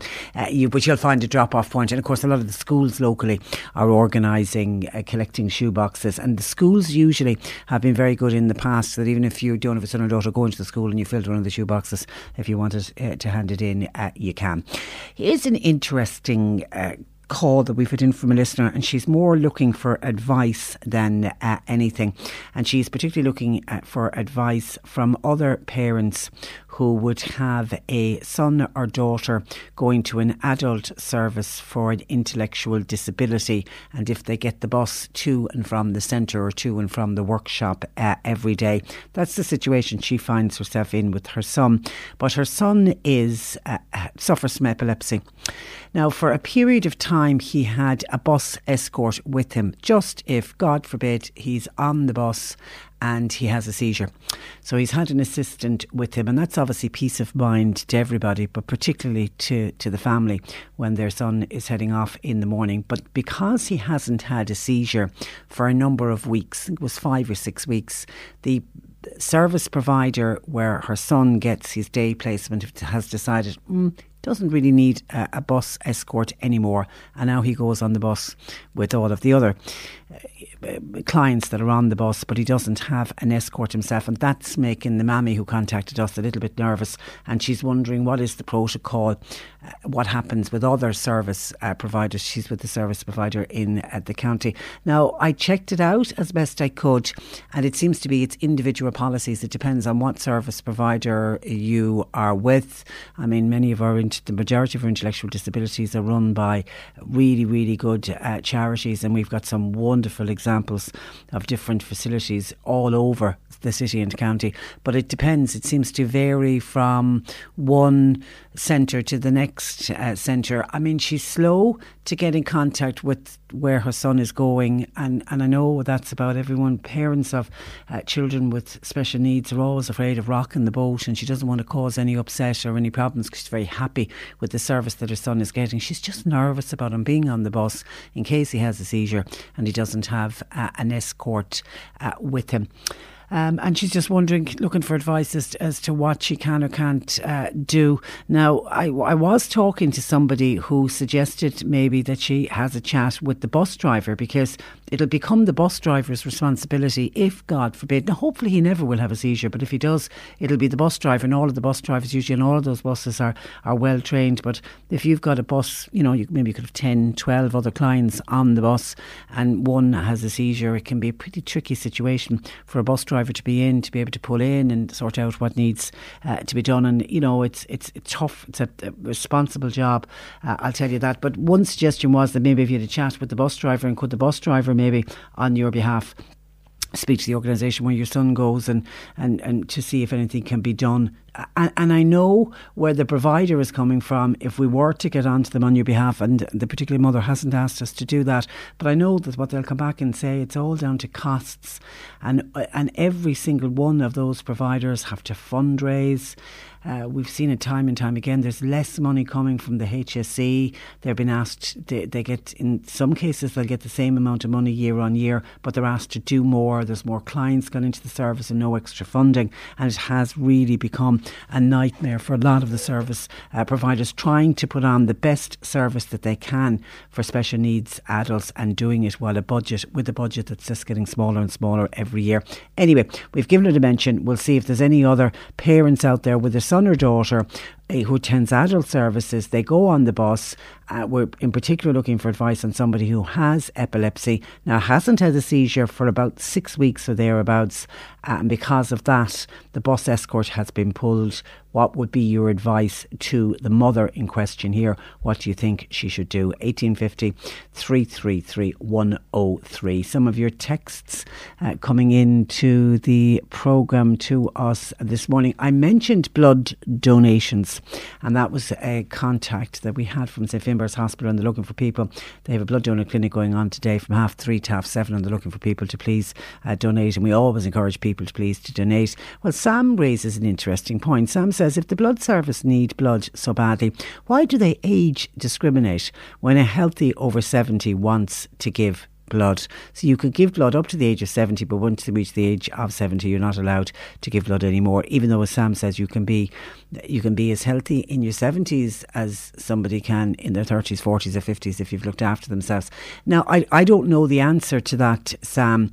I would take it it's to do with protecting the health of the over 70, even though, as you say, you can be very fit and healthy over 70. But I imagine that that's the reason that they don't accept blood from over 70s. It's to do with, it's not to do with protecting the bloods that they're getting. It's to do with looking after the over 70 and making sure that he or she uh, is okay. Okay, I'll look into it for you, but I don't exactly know the reason. I know we we still get some people feeling there's discrimination, seeing as you've used that word, against people that lived in England, and that's all tied in with the mad cow disease. And if people lived in England for a period of time, isn't into the 80s and 90s, these are people who always gave blood, and suddenly they're not allowed to give blood anymore. And I know that caused a lot of upset. People who've hemochromatosis for many years were never never allowed to give blood, which I could never understand because people who have hemochromatosis, their blood is very rich in iron and they have to give blood sometimes on a weekly basis in order to get their iron level down to normal.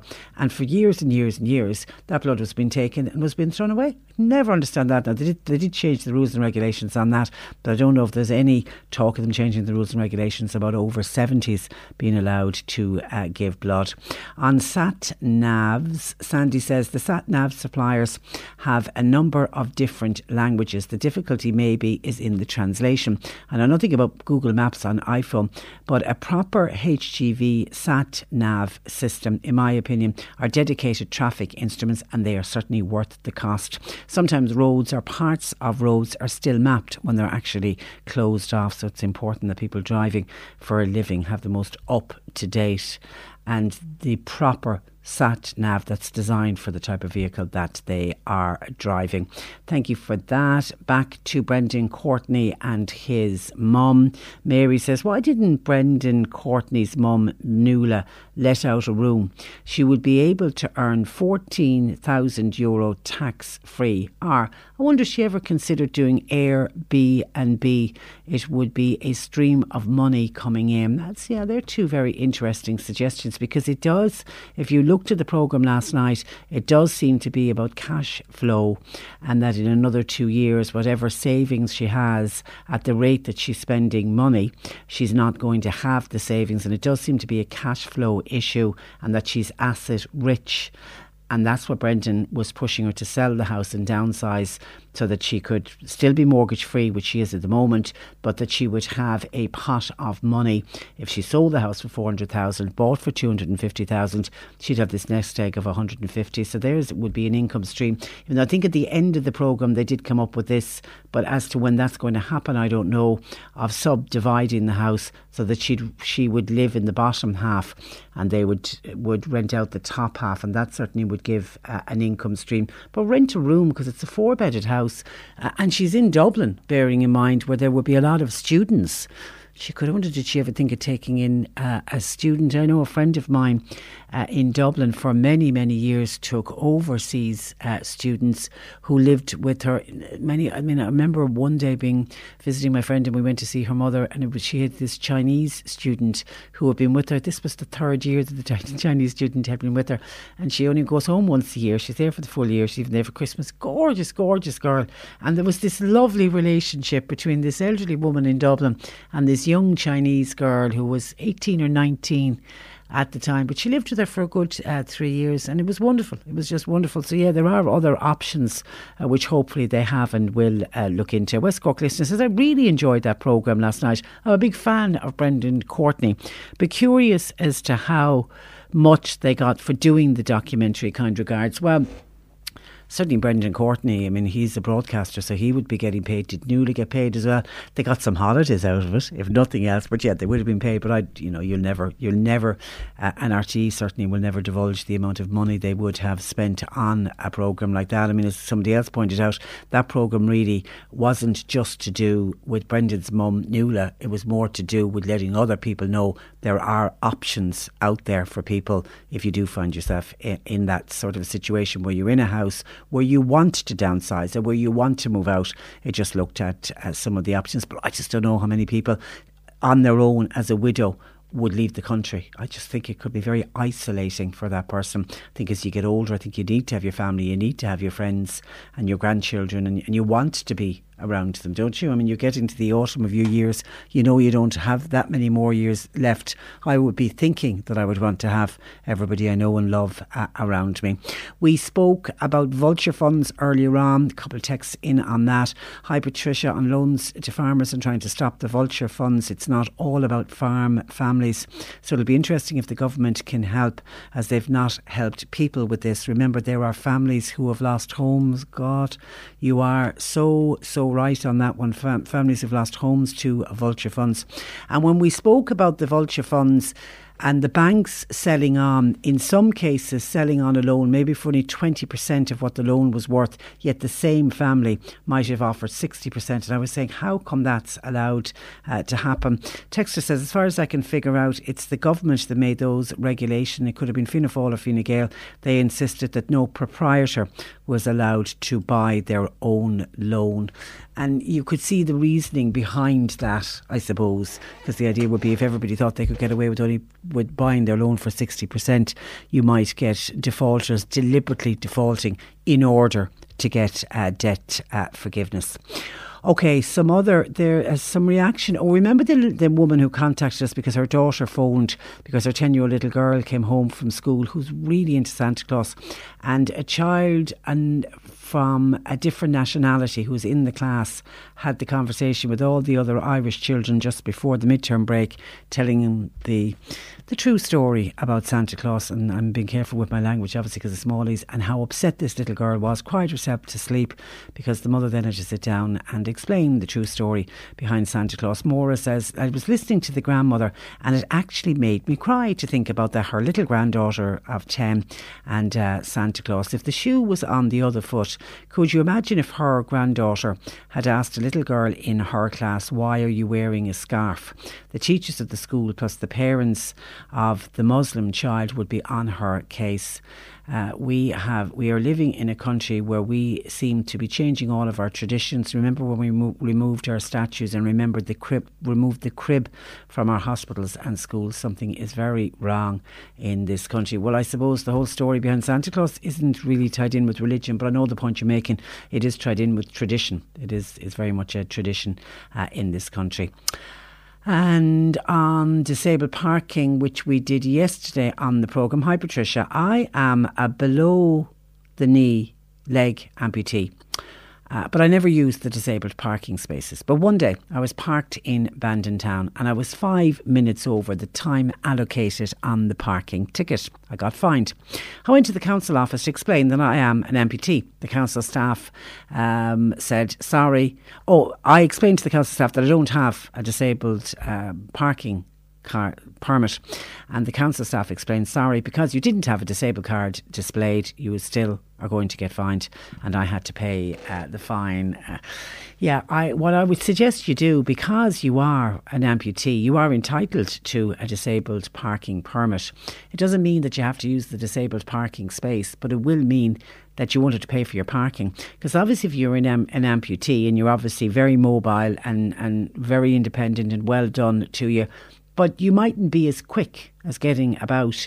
And that's why you're allowed to park and don't have to worry about paying for parking because it might take you longer to get back to the car. And obviously, that's what happened to you on that particular day. Whereas if you had a disabled parking permit, you don't have to have it up on the dash cam of uh, the dash of your car all the time. But for uh, cases like that, where you where you're going to park, you don't have to pay for your parking, and you you won't be in any risk of getting a parking ticket.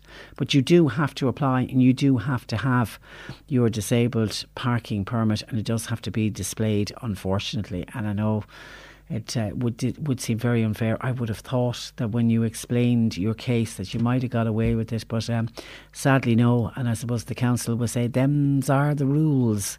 We spoke about potholes earlier on. Michael says, Patricia, the potholes are coming to attention again as the winter weather rolls in. Where are the Road Safety Authority in all of this?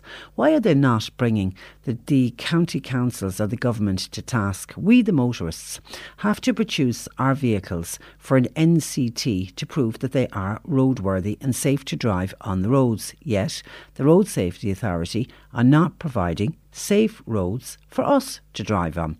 The Road Safety Authority should be challenged about this and something should be done thanking you. And that's from Michael in uh, Castletownbere. And we've had a kind of a wet, certainly the last 24 hours have been very, very wet uh, indeed. And you just kind of think we are going to see a lot more potholes. And we also are hearing from people who had been complaining about potholes in the summer months, saying nothing was done about those potholes. And those potholes are only getting bigger and bigger as the winter weather uh, starts to set in. 1850 333 103. John Paul, taking your calls if you want to text or WhatsApp, you can to 0862 103 103. Cork today. With Bridhaven Nursing Home Mallow. It's family run, so your loved one will feel at home. See bridhaven.ie. C103. Cork's more music breakfast. Hey, it's Simon. Cork's More Music Breakfast is back on the air tomorrow from 6 a.m. The best soundtrack to wake up to in Cork, getting you through all that nasty traffic to where you need to be on time. 1,440 euro on Celebrity C's. Tell me who these three are. C. C. C. And all things Cork on the air tomorrow from 6. See you then. C103. This is the Cork Today replay on C103.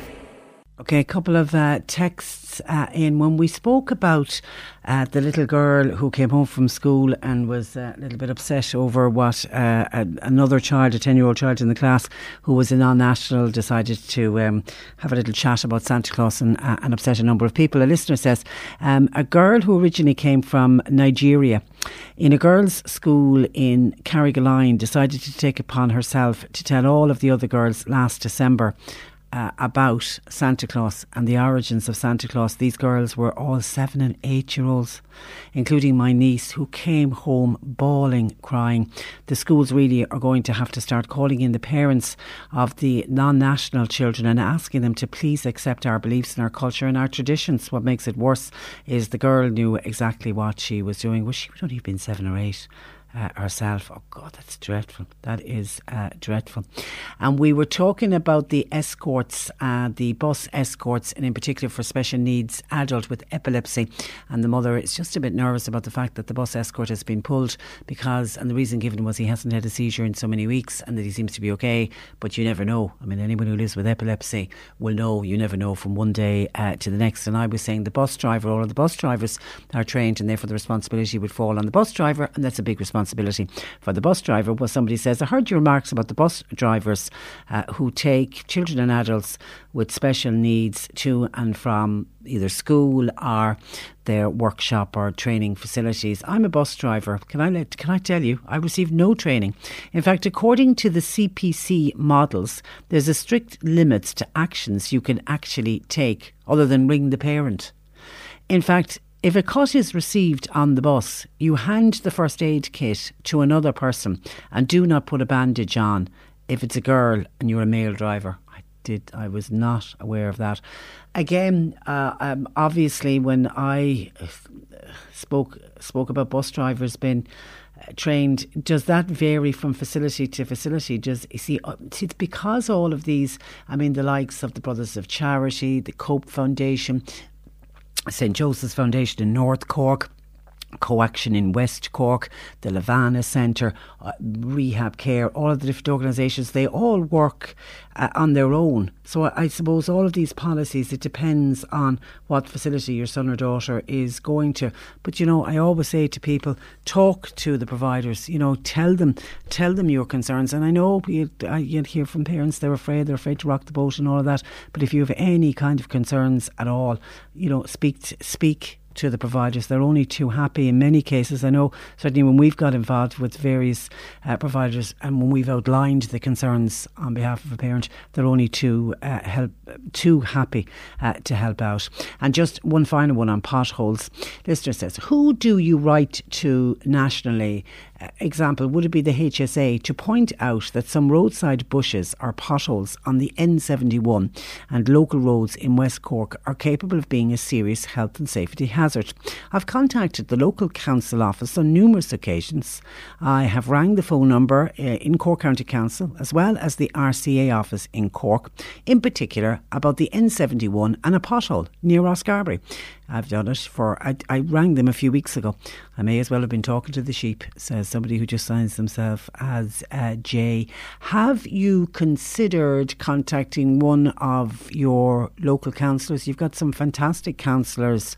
We've brilliant councillors right across the county, but you've got some great councillors down in West Cork, including you've got the county mayor, who I met and was speaking with on uh, Saturday night at the Cork Business uh, Awards. Patrick, G- Councillor Patrick Gerard Murphy. I mean, he's the mayor of Cork County, but you've got wonderful. I mean, Kevin Murphy uh, was on earlier on in the programme. You've got. Um, Christy, Councillor Christopher O'Sullivan, Declan Hurley. There's lots of really, really good councillors in West Cork. I would suggest getting on to one of them. If you're getting nowhere and you seem to be doing everything right, you're getting on to Cork County Council, you're getting onto the RSA office, you seem to be very frustrated indeed. My suggestion would be try to get on to one of your local councillors and point it out and see if they can help you out. Because again, they're very good at doing, uh, at representing local people. And if something is pointed out to them, they do all in their power hours uh, to try and get it sorted for you. So give that a try and let me know how you get on. 1850 333 103. We're speaking about suicide bereavement this week with um, Councillor Joe Heffernan, who uh, joins me on the programme. Good afternoon to you, Joe. Good afternoon. Uh, and you, you are very welcome. We're going to do a piece uh, about talking about suicide uh, bereaved. I suppose death by, you know, to lose a loved one in any circumstances, even if it's expected, um, it, it's just hard. Bereavement is, is hard, but I think death by suicide must be an overwhelming loss, Joe. An overwhelming loss, and um, it leaves um, a, a huge range of emotions and, of course, so many unanswered and very often unanswerable questions. Um, like, why did the person do this? Was there not another way out? And then a realization in many cases that the answers will never be found, and to try and get to a place where one can accept that, we're, we're just not going to know. The trouble with suicide, among uh, uh, many uh, statements that one would hear about it, is that um, for the person who takes his or her own life, the pain ends, but then the pain begins for loved ones, family, friends, um, so that um, there's an awful legacy of pain left after. Yeah, and I often think of you know of, of the people that um, that die by suicide if they could just get a glimpse into the pain they're going to cause. I, I think many of them would have would stop and think, but at that moment, for whatever reason, their headspace is, is somewhere else. Yes, yes, indeed it is. And one of the big questions, of course, that's left, one of the huge ones, are, um, if not a question, um, uh, um, a searching is like, am I in some way to blame? Could I have prevented th- the death? What did I not notice? But the thing is that it has been very well established um, where there was knowledge left afterwards that there's seldom any one sole reason for a death by suicide. It's usually a long accumulation of uh, reasons, uh, so that like the fact that the last time we met, kind of that I um, maybe should have spoken for longer, uh, the fact that um, way back there we had a bit of a row. Uh, all that kind of thing, the kind of things that will pass through a person's mind. I mean, there is never one sole reason. Um, so that one should, if a person can at all, is get away from that kind of um, Blame game. should I have done that? Yeah. Um, should I have not done th- this? Should I have said that? Or and should I not have said that other thing? I mean, that is just um, adding pain to pain, and and it's it's not good. I mean, even the best known experts um, uh, internationally uh, acknowledge that it's almost impossible in most cases to predict a suicide. Yeah. Um, and these people are involved in that particular area.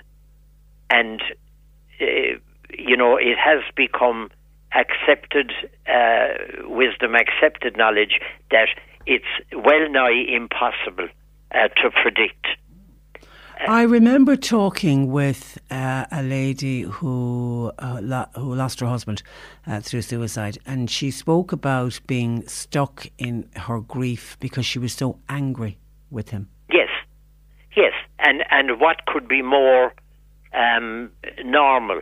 Um, uh, I mean, anger is a part of grieving anyway. Whether a person, um, as you say, uh, had a long illness and died, or whether a person died because they were old, but anger is a part of uh, of of grieving. Of of no of if there can be normal grieving, but yeah, it's it's not just a part of uh, grieving uh, from suicide. It's it's it's it's uh, all people who grieve will go through a phase of being anger. Yes. But I just remember her saying to me that because Yeah. it was about three years after her uh, she had lost her husband, and she just said, "I'm stuck. I just think I'm stuck." And I remember we we spoke about had she gone for counselling, and she hadn't, and she did, and and and as I say, the rest is history. He, the, the counsellor she went to, she managed to move her. She just felt she needed a push, just Yeah. to, just to get past it. Somebody, Tim says, saw a lovely post la- lately.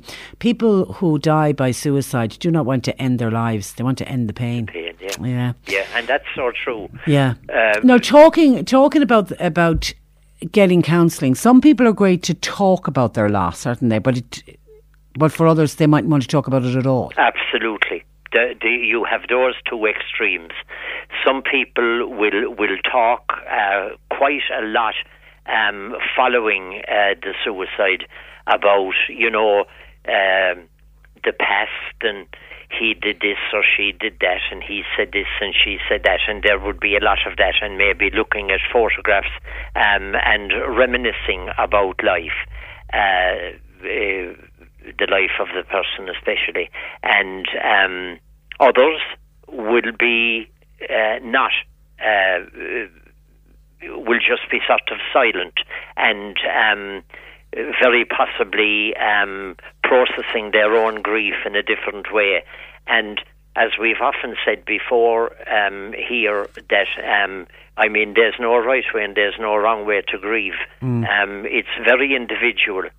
But there are certain kind of what we'll call generalities that can be uh, applied. For example, at first, like there's there's numbness, there's shock, there's denial, and we often hear denial often gets a very bad press, but maybe a person needs to be in denial for a while um, to uh, to sort of um, uh, to be able to deal with the immediate aftermath. You see, one of the things that we mightn't think of is that in a bereavement uh, after a suicide, uh, as against bereavement um, in the illness and things like that.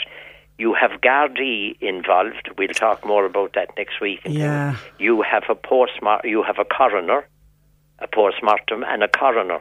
So there's a lot of kind of, if you'd like to call it, state involvement, official involvement, which uh, doesn't apply usually in grieving. And that's very, very, very difficult to deal with.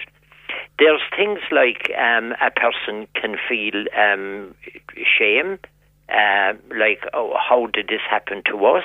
A person can feel that they don't want to um, uh, talk about it, share it with, with others, as one would in a in a more um, usual kind of uh, Yeah, if somebody just had a heart attack, you'd all be talking about it. Yeah, and, and let's be honest, families have hid the fact that they lost a loved one to suicide.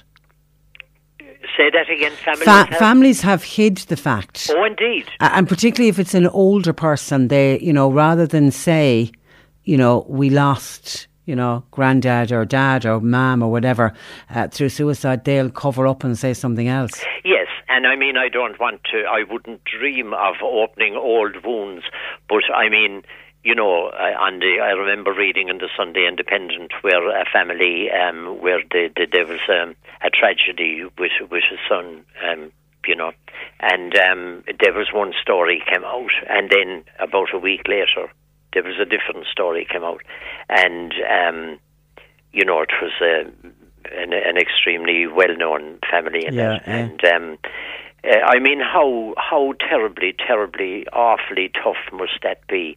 I mean, um, uh, If families want to keep that, n- th- that information to themselves, then they should be allowed to.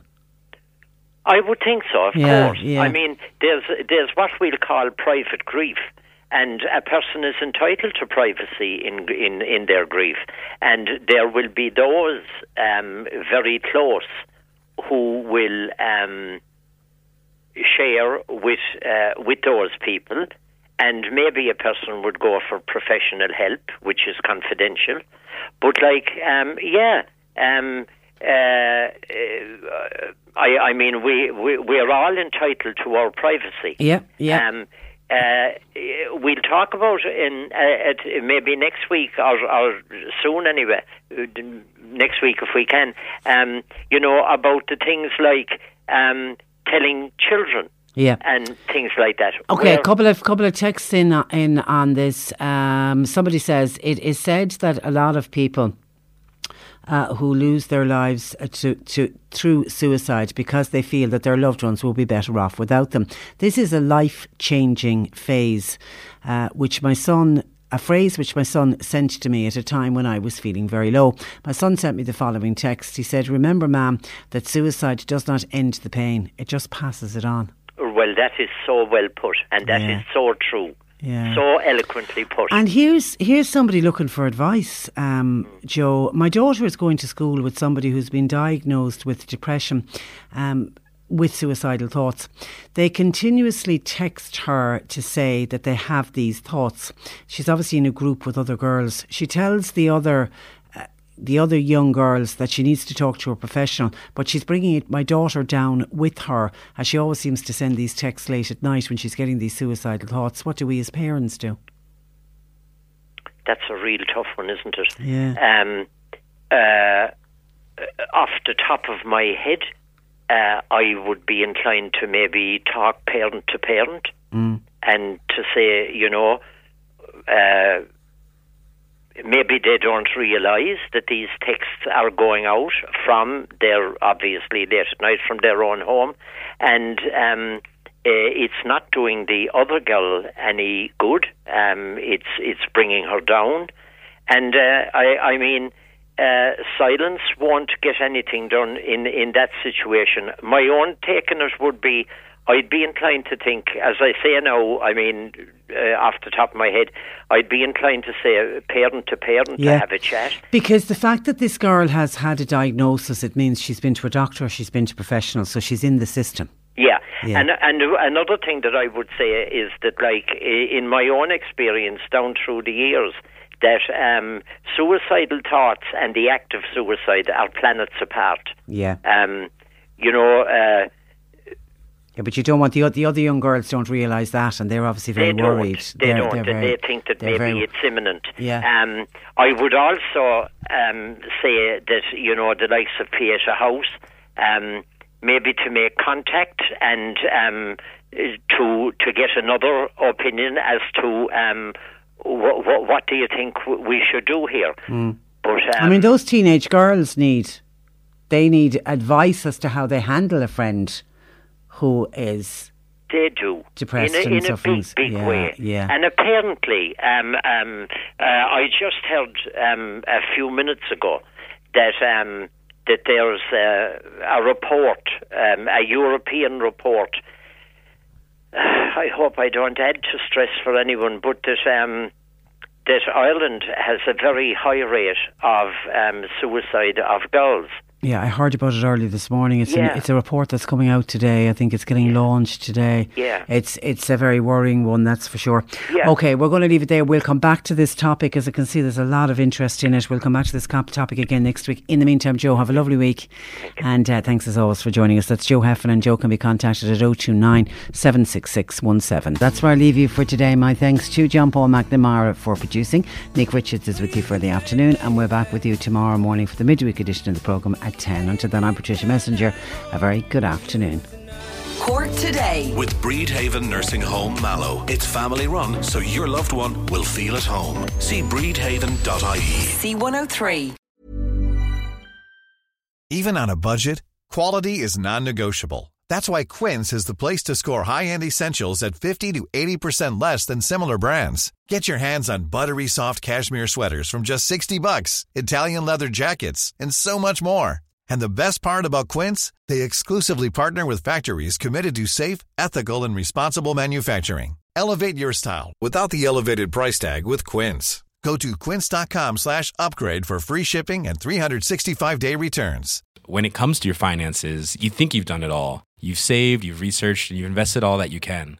Now it's time to take those investments to the next level by using the brand behind every great investor, Yahoo Finance. As America's number one finance destination, Yahoo Finance has everything you need, whether you're a seasoned trader or just dipping your toes into the market.